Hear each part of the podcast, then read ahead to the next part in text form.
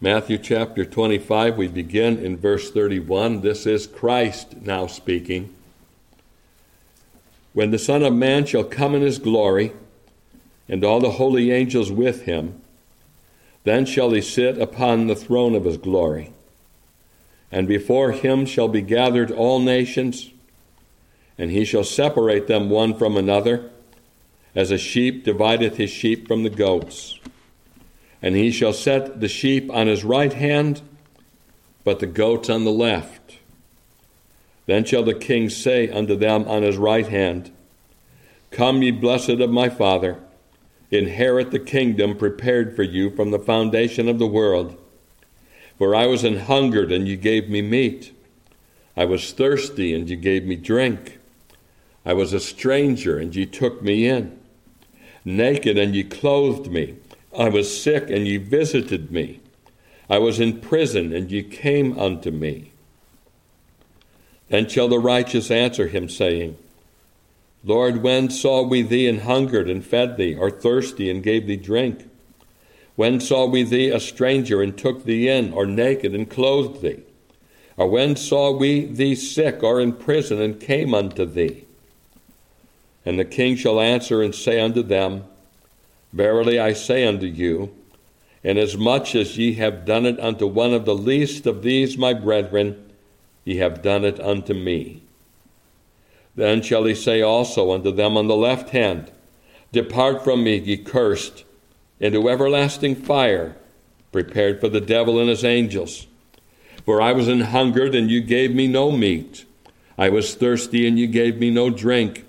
I was a stranger, and you took me not in naked, and ye clothed me not, sick and in prison, and ye visited me not. Then shall they also answer him, saying, Lord, when saw we thee an hungered, or athirst, or a stranger, or naked, or sick, or in prison, and did not minister unto thee? Then shall he answer them, saying, Verily I say unto you, inasmuch as ye did it not to one of the least of these, ye did it not to me and these shall go away into everlasting punishment, but the righteous into life eternal. Amen. We know the Lord will add his blessing to the reading of his word for his name's sake. If I could call your attention to verse 32 from the portion we just read. And before him shall be gathered all nations, and he shall separate them one from another as a shepherd divideth his sheep from the goats. I mentioned earlier in the announcements that this past week I attempted to facilitate Richard Craig, our man in Jamaica, in his class on eschatology. Eschatology being the study of last things, prophecy, if you will. It wasn't easy since I didn't have a good internet connection the call dropped a few times. My image froze on his screen and my voice broke up several times. We did manage, however, to discuss a few things based on the lectures he had viewed, not the least of which was the doctrine of hell. We bandied about such questions as where is hell? Some like to think of it as being in the middle of the earth. Is it actually there? When we read of people descending into hell, is that a literal geographical location where the domain of the damned actually is? Or is the lake of fire a literal lake of fire? And really, when you stop and think about it, what is a literal lake of fire. Have you ever seen a literal lake of fire? And the thing that we came to conclude was that these are images that God has seen fit to communicate to us with in order to convey the message, the sober and somber message that hell is an awful place. Whether you want to take these things literally, whether you want to try to pin down a geographical location, which I don't believe you can do. But the point is that hell is a terrible place, and it's very real. By the time we were done with our discussion, I pretty much uh, had to end it early because of the poor connection. But notwithstanding the technical challenges of the class, I found myself very sobered by the reminder of hell. It's not really something people dwell on much. The world certainly doesn't want to think about it except to deny it. And even Christians don't find it to be something that they care to think on much. Not long after this class, I was reminded of a man years ago who had written a book that denied the doctrine of hell. This man took the stance that in the end, everybody gets to go to heaven. Or he was at least trying to pave the way for that possibility. I was reminded also of a pastor who had lost his job because he agreed with the teaching of that book. Listen to this quote from that pastor. This was a United Methodist pastor, and he writes We do these somersaults to justify the monster God we believe in. But confronting my own sinfulness, that's when things started to topple for me. Am I really going to be saved just because I believe something when all these good people in the world aren't? To think that that man's a pastor uh, is really quite astonishing. And what a telling statement. There is one thing in the statement that I would agree with, that I would find to be very true. He acknowledges his own sinfulness. And in acknowledging his own sinfulness, he finds it repulsive, the idea that he would go to heaven simply because he believes something when everybody else believes something else. Almost as if it's a guessing game. I remember actually speaking to somebody uh, in, uh, I don't remember exactly when this was, but this man's uh, uh approach to religion was uh, yeah, I'm a Christian. I hope I'm guessing right. And, uh, well, I'm afraid if it's a guess to you, you're probably not guessing right. But do you see the glaring error to the statement of that man's that, that he's written? He's treating faith or belief as if that were somehow the meritorious cause for going to heaven. He goes to heaven simply because he believes something. He's treating faith as if it's the meritorious cause for a person going to heaven. If that were true, then this former pastor's complaint might have some validity to it. Why should I go to heaven for believing this and everybody else believes something else and they don't get to go to heaven? The thing we have to bear in mind here, folks, is that faith is not, nor has it ever been, the meritorious cause for people going to heaven. Christ is the meritorious cause. No one will go to heaven for the merit of believing anything. Sinners can only go to heaven based on the merit of Christ. He's the judicial cause. He's the grounds upon which people enter into heaven. Faith is simply the means through which we confess Christ's merit and disown any merit of our own. Well, not long after that book was written and that pastor was fired, there was a Jewish rabbi who sometimes, I don't know if this is the case anymore, but at that time he made appearances on Fox News.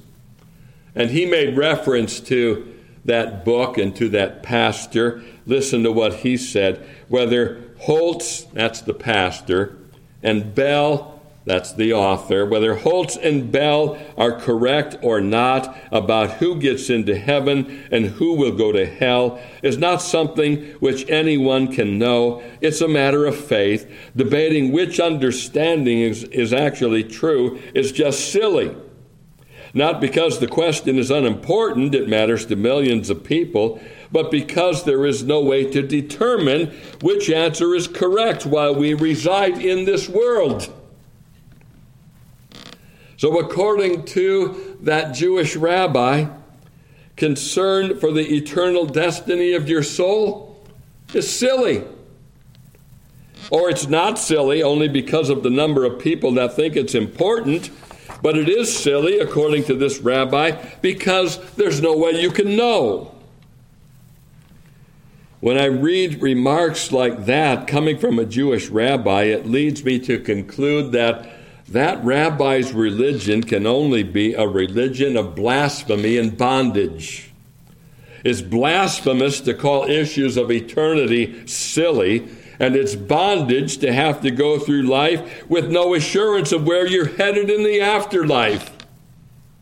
Why anyone would follow that man's religion is beyond me. He seems to have little or nothing to offer. Now, in the portion of Scripture we've just read from Matthew 25, we're brought to a time, we see the scene ahead of us, where no one will think that the issues of judgment and the afterlife are silly. There is one thing you see that those on Christ's left hand have in common with those on his right hand. There's a great divide, obviously, but both categories have at least one thing in common. The thing they have in common is that on that occasion, every one of them will be a believer. Men may succeed in fooling themselves in this life when it comes to the issues of judgment. They may think that by labeling such notions as silly, they can succeed in suppressing the knowledge of God that is stamped on their hearts. But on the occasion of our text, there will be no room for delusion or suppression. All the nations shall be gathered. We read in verse 32. Revelation 20 is even more vivid. So we read in verse 12 of that chapter And I saw the dead, small and great, stand before God. And the books were opened, and another book was opened, which is the book of life. And the dead were judged out of those things which were written in the books according to their works. And a couple of verses down, we read, verse 15 and whosoever was not found written in the book of life was cast into the lake of fire. Certainly nothing silly in those verses, is there? It's only by denying the plain teaching of Scripture that a man is left to speculative and uncertain ambiguities about these things. The testimony of Scripture is really too plain to even be called controversial. Men who, who seek to escape the plain teaching of Scripture should be honest enough to acknowledge and to say that it's too undesirable, not that it's too controversial. And there are two things that are undesirable to people of this persuasion hell is undesirable, and Christ is undesirable. Well, let's look then this morning at the teaching of this section in Matthew 25 on this doctrine. But let's look at the passage with a specific aim in view. Your focus should be on this question How can I aim for heaven and seek to avoid hell? How can I aim for heaven and seek to avoid hell? So, with that focus in view, let's see what the passage teaches. And the first thing I'd have you see in order to aim for heaven and avoid hell is one, you must face the reality of both. You're going to aim for heaven, seek to avoid hell. You must acknowledge the reality of both. Listen again to the words of verses 31 and 32 and ask yourself is there anything difficult to understand in these words? When the Son of Man shall come in his glory, and all the holy angels with him, then shall he sit upon the throne of his glory, and before him shall be gathered all nations, and he shall separate them one from another, as a shepherd divideth his sheep from the goats. those verses confirm the united testimony of Scripture that Christ will come again in his glory. This is the blessed hope of the believer. You could also call it, I suppose, the cursed dread of the unbeliever. A day of judgment is coming, and that day is conspicuous by the glory of Christ. In his first coming into this world, he had no form or comeliness that we should desire him. There was nothing about him, in other words, that made him necessarily recognizable in his physical appearance as the Messiah. We read of that in Isaiah 53. But in his second coming, everything about him makes him conspicuous. He's described in his glory by John on the Isle of Patmos with hair white like wool, as white as snow, Revelation 1:14, with eyes as a flame of fire. I thought upon that expression concerning his eyes as a flame of fire. I think you could draw the application from eyes as a flame of fire that they are eyes that can see right through every sinner's actions, right down into the very depths of his heart. There will be no fooling this judge. There is no pulling the wool over his eyes, so to speak. And his feet like undefined brass, as if they burned in a furnace, and his voice as the sound of many waters. Verse 15. The glory of Christ on this occasion, the occasion of his return, is such that the earth itself will not be able to abide his presence. So Peter writes in 2 Peter chapter 3 and verse 10, but the day of the Lord will come as a thief in the night, in the which the heavens shall pass away with a great noise, and the elements shall melt with fervent heat. The earth also and the works that are therein shall be burned up. Now we get something of a glimpse of what it will be like when Christ returns when we consider how the Lord descended upon Mount Sinai in his glory. We have the account of that in Exodus chapter 19 of how that mountain could barely stand the glory of his presence. The mountain quaked and was on fire and it was unapproachable. And when redemption is consummated and Christ returns in his glory, the earth in its present state will not be able to abide the glory of his presence. It will be burned up, according to Peter.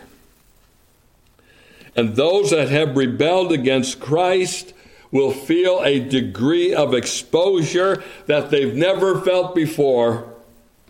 They would rather be buried beneath the rubble of the earth and the mountains, the book of Revelation makes known to us, but instead they, and indeed we all, must stand before Christ. And would you notice from our text, Matthew 25 32, that Christ will conduct the dividing of the nations into two categories sheep and goats, those on his right hand and those on his left and he shall separate them one from another, as a shepherd divideth his sheep from the goats. And when you take note of the very solemn and sobering and unmistakably plain truth in Matthew 25 that not everybody enters into heaven. Verse 41 Then shall he say also unto them on the left hand, Depart from me, ye cursed into everlasting fire prepared for the devil and his angels. And a few verses further down, verse 46 And these shall go away into everlasting punishment, but the righteous unto life eternal. Now tell me, is there anything in these verses that is hard to understand? I dare say that no interpretation is needed. They speak so plainly, they interpret themselves. There may be one matter, perhaps, in verse 46 that on the surface of it might be a little bit puzzling, and evidently that minister I referenced in my introduction had trouble with this. Notice that it says in verse 46 that it is the righteous that enter life eternal. The righteous. Who in the world are they? Do we not know the equally plain statement of Paul in Romans 3 and verse 10 that there is none righteous? No, not one. There is none that understandeth. There is none that seeketh after God. They are all gone out of the way. They are together become unprofitable. There is none that doeth good. No, not one. No one who is righteous.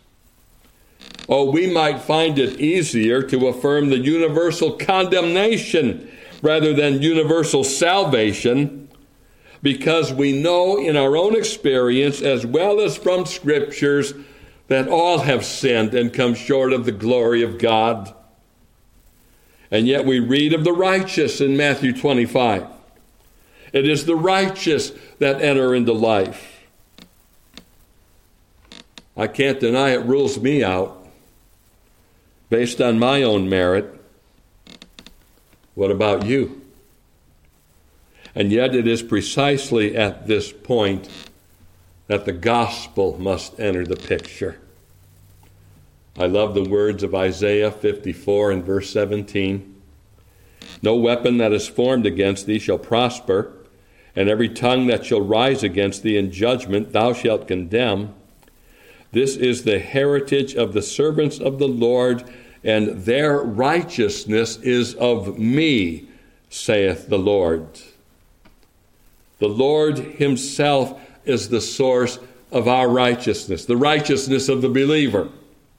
That's what that verse tells us. That's the message of the entire Bible. Jehovah Tzidkenu, the Lord our righteousness. The difference between those on the right hand of Christ and those on the left hand of Christ is that those on his left hand refused to acknowledge that their own righteousness was as filthy rags. They either deluded themselves into thinking that their personal righteousness was adequate, or they deluded themselves into thinking what the modern day Jewish rabbi thinks that the whole matter is just plain silly. Well, I mean to tell you, it won't be silly on that day when righteousness is required for heaven, and those on Christ's left hand have no righteousness. Those on the right hand won't have adequate righteousness for heaven either. But the difference between them and the others will be that they have acknowledged, they have been willing to admit that they have no righteousness. They've humbled themselves enough to recognize that their own righteousness is, as scriptures say, as filthy rags. In the words of the Beatitude, they have hungered and thirsted for righteousness because they've seen their own lack of it. And then in simple faith, they have received Christ's righteousness. This righteousness comes as a gift. Paul refers to it as a gift in Romans 5 and verse 17. I think this is probably the only verse in all the Bible that so clearly designates righteousness as a gift. This is the gift that comes when a sinner receives Christ. It is on account of this imputed righteousness, this gift of righteousness received by faith, that enables the text to say in verse 46 that the righteous enter into eternal life. Those that have received the gift of righteousness, those that have had the righteousness of Christ imputed to them, they are the righteous. And would you note the common element between life and death in these verses is that both are eternal. Eternal life, it says, verse 46. Everlasting fire, it says, verse 41, everlasting punishment, verse 46. So, in terms of duration, what is said about life must also be said about death. What is said about the reward of life must be said about the punishment of death. Both are eternal. neither are temporal. If you would aim for heaven and avoid hell, therefore, you must face the reality of both.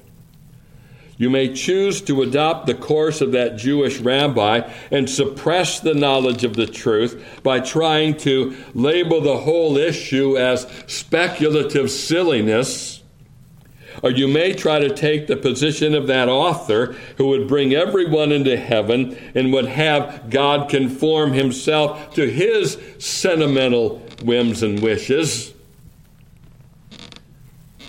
Better by far to let the scriptures speak for themselves, in which case you'll have to face the truth that heaven is real and hell is real and the gospel of Jesus Christ is true.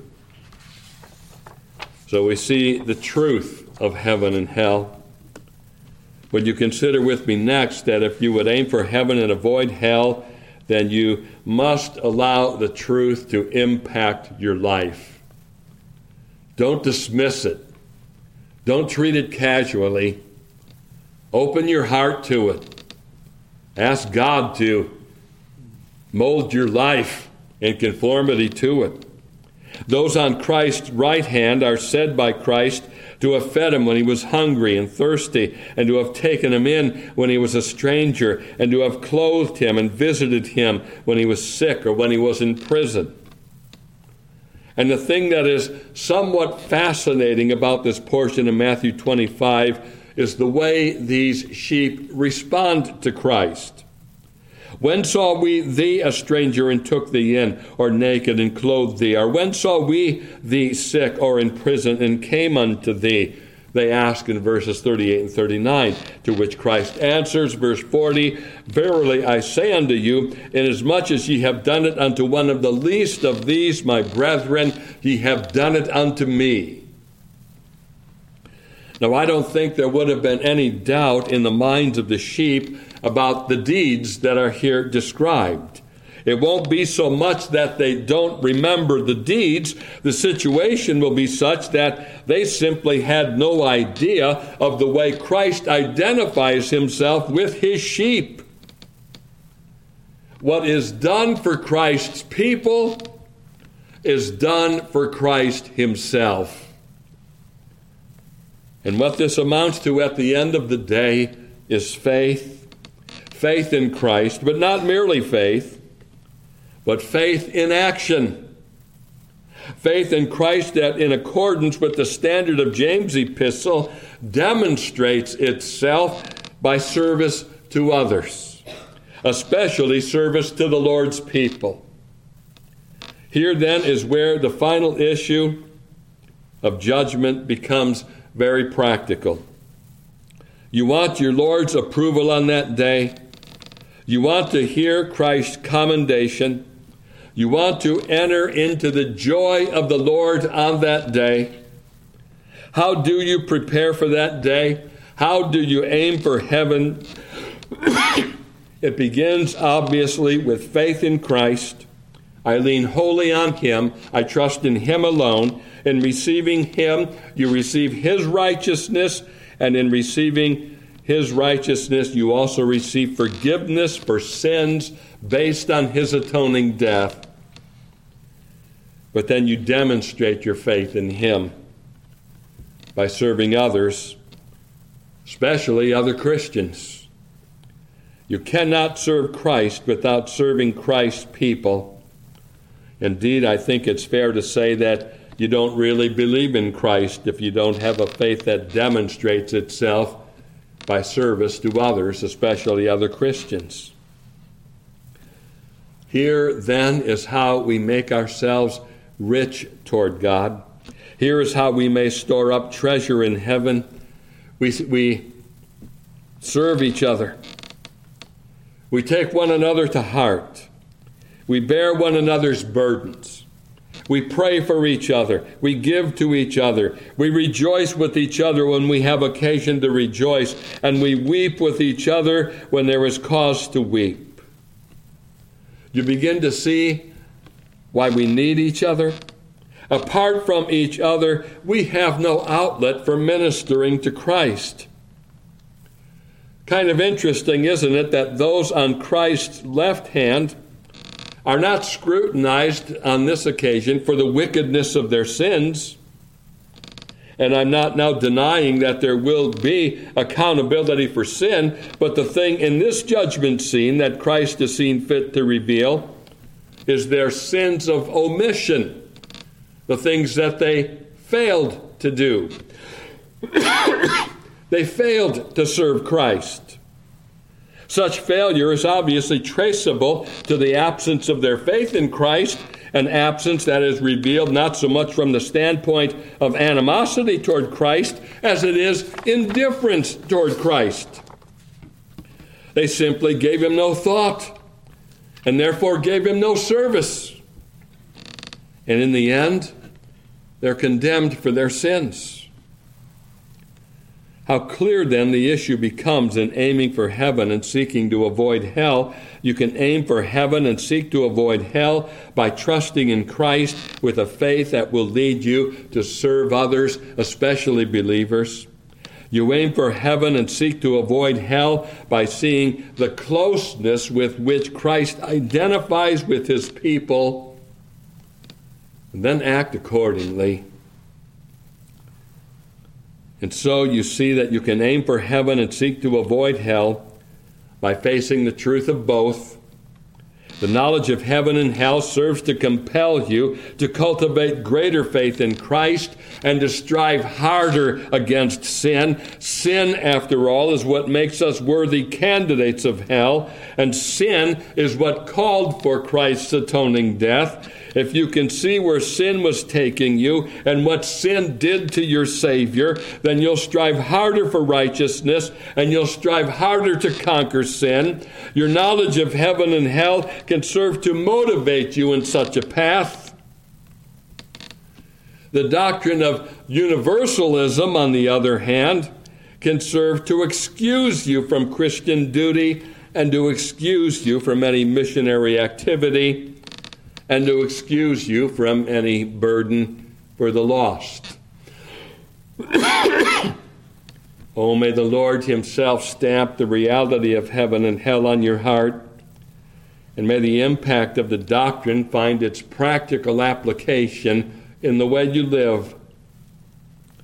One more point I must make with regard to aiming for heaven and avoiding hell, and it's this if you would aim for heaven and avoid hell, you must see that the ultimate difference between them is Christ. The ultimate difference between heaven and hell is Christ, Christ Himself. I realize I've anticipated this point somewhat in remarks I already made about service to Christ gaining heaven, the absence of service to Christ gaining hell where you spend eternity will in large measure be determined by your answer to the question, What think ye of Christ? I might go a step further here in pointing out that the universalists, and you know what I mean by that term, I trust, the universalists, they're the ones that think now everyone's going to heaven, period. Doesn't matter if you believe the gospel, doesn't matter if you've heard the gospel, doesn't matter if you've worshiped false gods, in the end, everyone's in heaven. Those are the ones that I'm referring to now as universalists.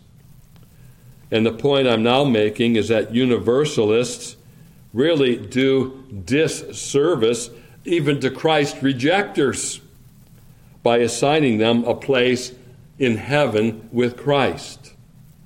You didn't believe in him, you didn't want to serve him, and yet you're going to be in heaven with him? The truth is, there's no place they'd rather not be than heaven, where Christ reigns. Heaven, you see, is the place where Christ is worshiped. Makes for interesting conversations, doesn't it? And I imagine Richard Craig and I will have some of these, and I've had some of them with uh, others, with some people here even. What are we going to do in heaven? A new heaven and a new earth. What kind of activities are going to take place there? And uh, so much we don't know. We know it'll be wonderful. We know it'll be glorious. but uh, some things we don't know. You know, some of the things that I love to do here on earth that are legitimate things, will there be a place for me to do them in the new heaven, the new earth? Uh, maybe, maybe not. I couldn't say for sure, but this much I can say with absolute certainty that in heaven, Christ will be worshiped. Christ rejectors hate worshiping Christ. They don't mind worshiping themselves, or they don't mind worshiping things in this world that they find pleasurable to the flesh. But not in their wildest dreams do they picture themselves worshiping Christ, and not in their wildest desires do they have the desire to worship Christ. Can you envision anyone in heaven who hated Christ on earth and will continue to hate him in heaven? Sinners, you see, are in love with their sin. In heaven, there is no sin. In heaven, there is complete and perfect submission to Christ. In heaven, the Ten Commandments are obeyed. Christ rejectors have no desire to submit to anyone.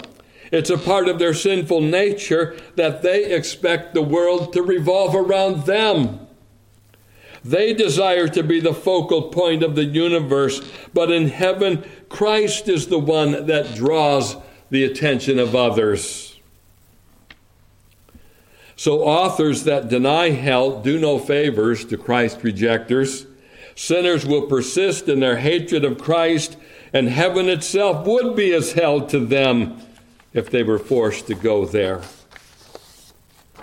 They are revealed in the Gospels, the Christ rejectors, as those that weep and gnash their teeth at Christ. And that gnashing of teeth is a, a figure of speech that just uh, describes and paints the picture of um, uh, intense hatred toward someone who is the object of their teeth gnashing.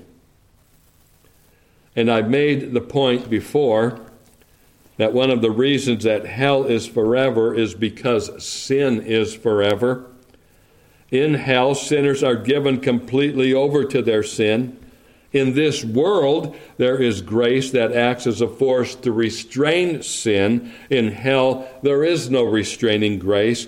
This, to me, is one of the most dreadful aspects of hell. Imagine being given over to the wickedness of your own heart.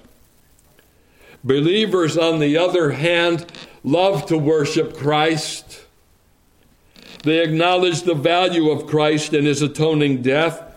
Their chief end is to glorify and enjoy Christ, and heaven will be the place where they'll be made perfectly blessed in the full enjoying of Christ forever. You know, it occurs to me just now that there is a sense in which church is a foretaste of heaven. Do you think of it that way? Oh, I'm so anxious to get to church this morning. It's going to be heavenly. We're going to be engaged in a glorious practice there. We're going to worship Christ. We're going to raise our voices to Him in praise and thanksgiving. We're going to meet with Him. It's going to be a taste of heaven. Do you see it that way? I, I hope you do, or I hope you will.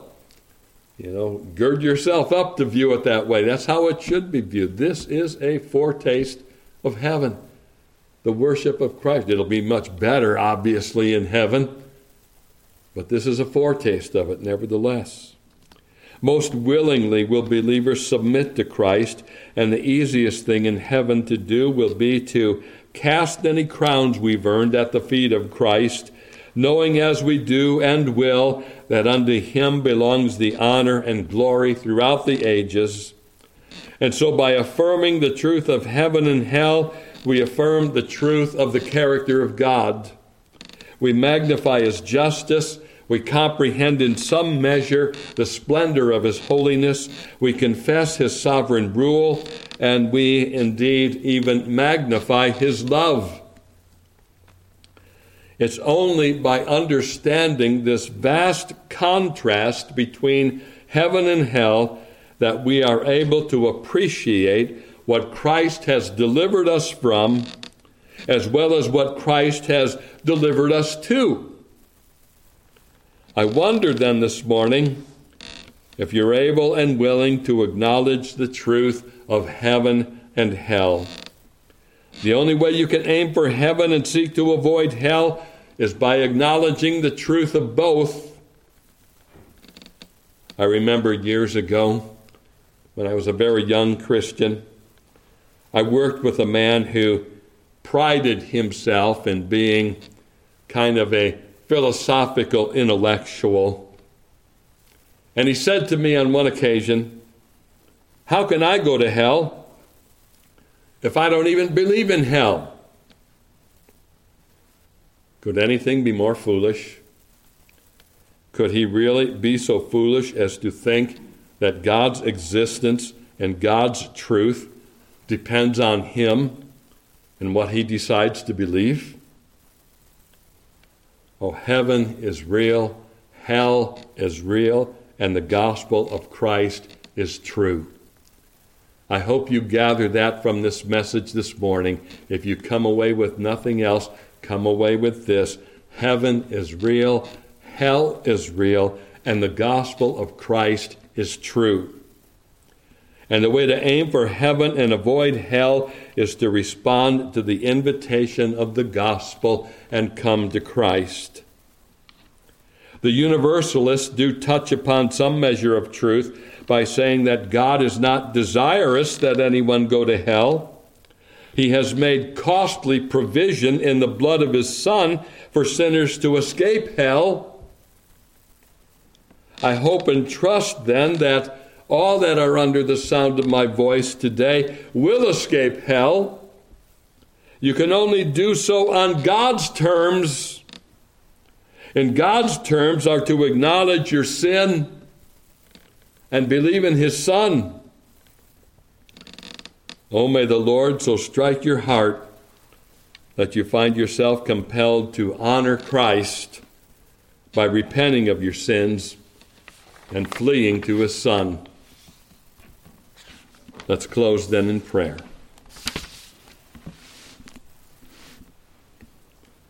O oh Lord, as we bow in thy presence now and bring this message to a close, or this service to a close, we thank thee for the provision thou hast made for sinners to be saved.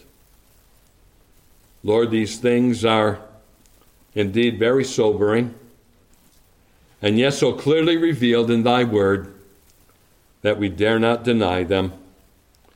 To do so would only put our souls in peril. May we instead be moved to reverence and awe at the majesty and splendor and holiness and justice and love of God. And may we marvel at the provision that God has made by sending His Son to die on Calvary's cross that we might escape hell and be brought into heaven forever. So, Lord, stamp thy word on each and every heart and compel any who are lost to face the truth and to flee to Christ. We pray in Jesus' name. Amen.